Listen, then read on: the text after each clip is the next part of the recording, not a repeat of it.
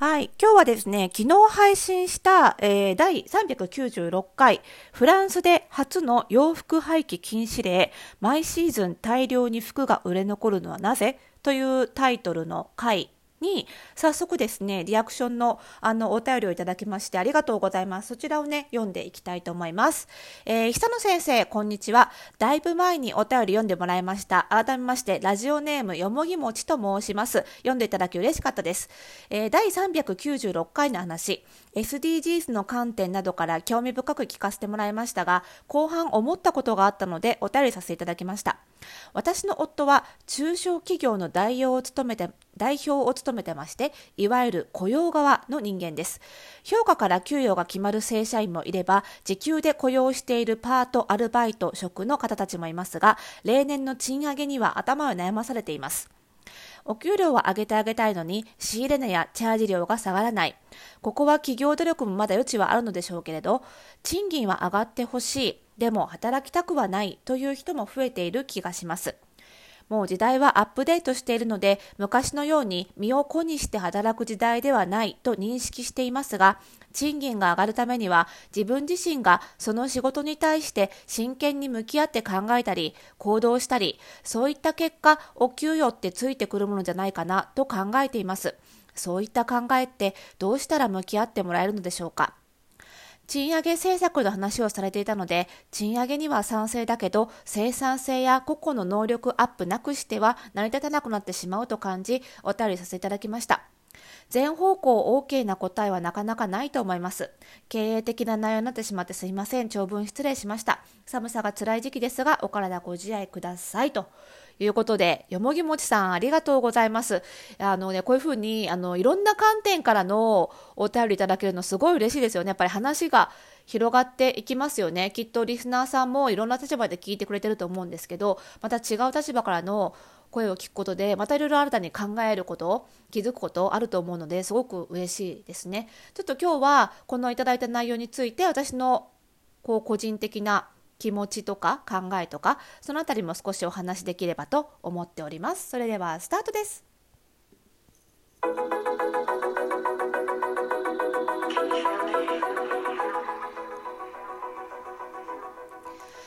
い、ということで始まりました、おしゃれの呪いとくラジオ。今回で397回目の配信でございます。この番組ではあなたに巻きつくファッションへの思い込み、イコールおしゃれの呪いをバーサバサと解いていきます。服装心理学をベースにおしゃれをもっと楽しみ、自分を変えるコツをお届けしています。お相手はパーソナルスタイリストで公認心理師の久野里沙です。本日もよろしくお願いいたします。さあ、すごく、うん、なんかこう、いろいろ考え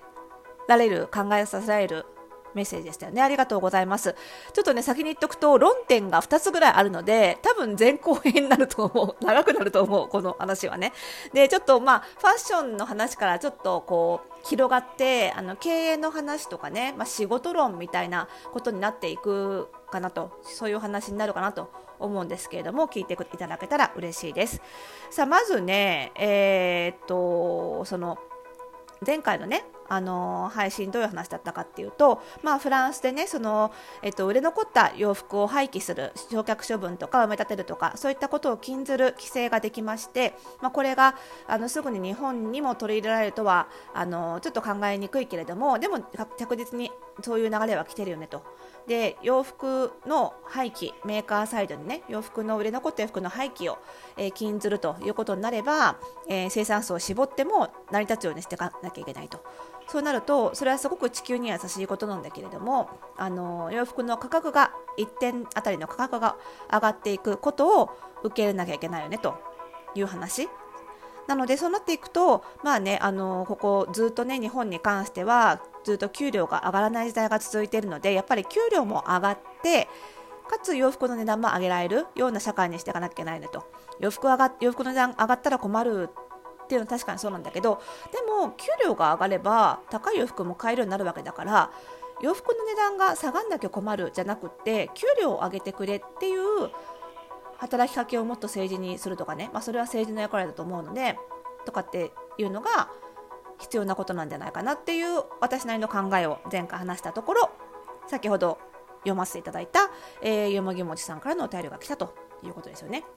で前回はね、まあ、大半のリスナーさんが消費者側だろうということで消費者目線での話をしたんですけど、まあ、私個人のことを言うと私も消費者でありそして経営者なんですよねなのでよもぎもちさんが言ってることすごく分かりますよ。すごい分かる。あの毎月毎年毎年賃上げしていったらキリがないんじゃないかって不安になっちゃう気持ちも分かるし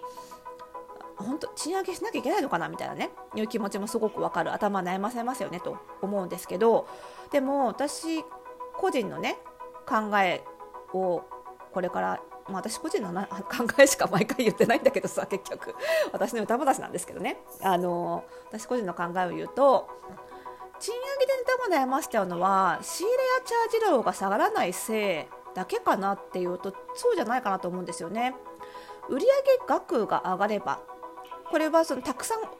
あの数を売るってことじゃなくって1個売った時に得られる利益が上がれば別に仕入れとかチャージ料が下がらなくてもそこからさらに従業員さんの給料を上げても成り立っていくはずですよね。なので、まあ、これが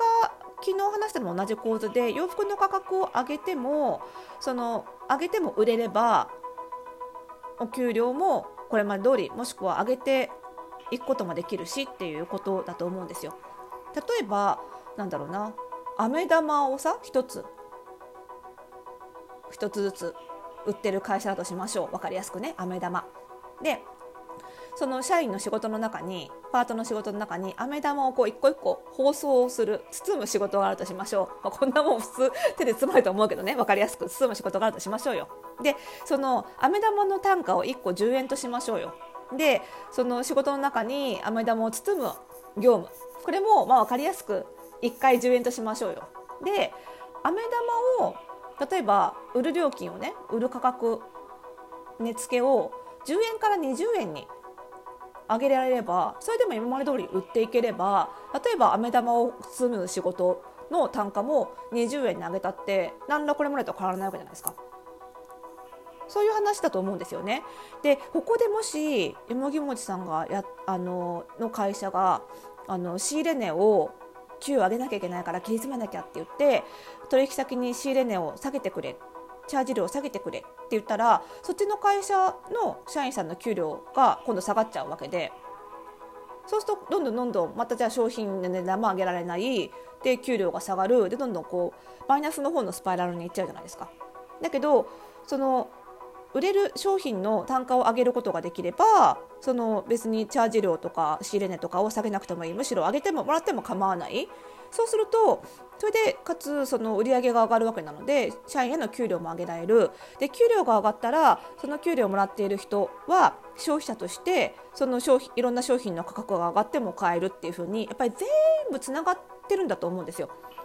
でこれをその経営者側としてその給料だけを上げなきゃいけない。でその分入ってくる金額は変わらないっていうふうに考えちゃうとすごい不安になると思うんですけど別に入ってくる金額も同じように上がれば給料を上げてもいいはずなのでやっぱりこのプラスのスパイラル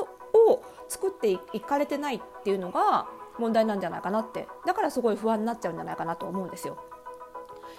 でなのでやっぱり上がっていくスパイラルを作っていかなきゃいけないんだけど、まあ、これって全部結局つながってるわけですよね。商品価格も給料も全部全部つながってるんですよね。ここのつながってるっていうところをやっぱり意識するのが私はすごく15年一応経営やってて大事だなって思っていて。ででもつながってるからこそそのみんなでせーので上げていかなきゃいけないんですよね。どっかだけそのなんだろうな商品価格を上げても給料が上がらなかったら結局売れないからまた下げなきゃいけないしやっぱりせーので上げていかなきゃいけないとなるとこれ一企業とか一個人でできる話じゃないのでやっぱり政治なんとかしてよっていうふうにあの言っていくしかないと思うんですよね。であとはこの上がっていくスパイラルを作るには途中でどっかの企業があ売上上がるようになってきた。でもきあの従業員には分配しないで溜め込んでおこうとかね。あと逆に消費者があ給料上がってきた。でもお金少ないで溜め込んでおこうって言ってどっかが溜め込んじゃうとスパイラルって止まっちゃうんですよ。じゃあなんで溜め込むかっていうと別に悪気があるわけじゃないと思うんですよね。悪気があるばっかりじゃなくってやっぱり将来が不安だからこのままずっと本当に上がり続けるのかな。この上がっていく感じがキープでキープされるのかなっていうのが不安だからやっぱり溜め込んじゃうわけじゃないですか。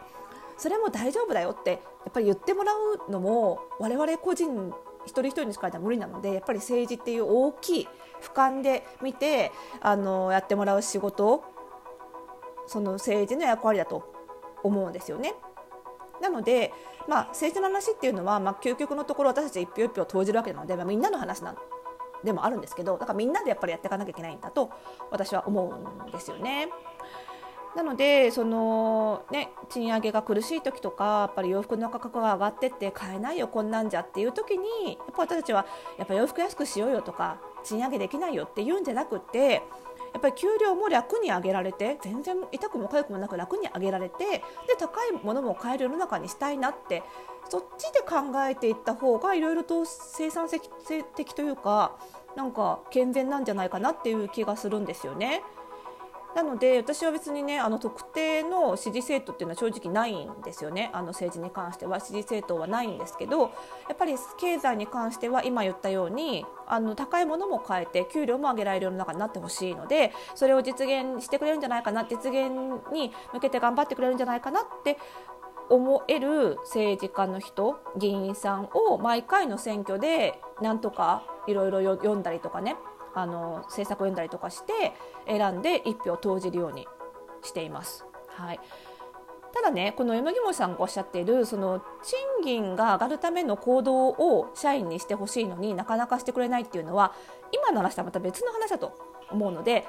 案の定ね後編に続きます。その辺の話はまた明日お話ししていきたいと思います。ということで、えー、まだまだ皆さんからもね、あの前回の396回の感想でも結構ですし、ご質問などもどしどしお待ちしております。番組概要欄にありますマシュマロからでしたらね、匿名で送れますので、そちらからお送りください。そしてこの番組の更新情報は、各ポッドキャストサービスや登録をすると、ラジオトークでフォローすると受け取ることができますので、ぜひよろしくお願いします。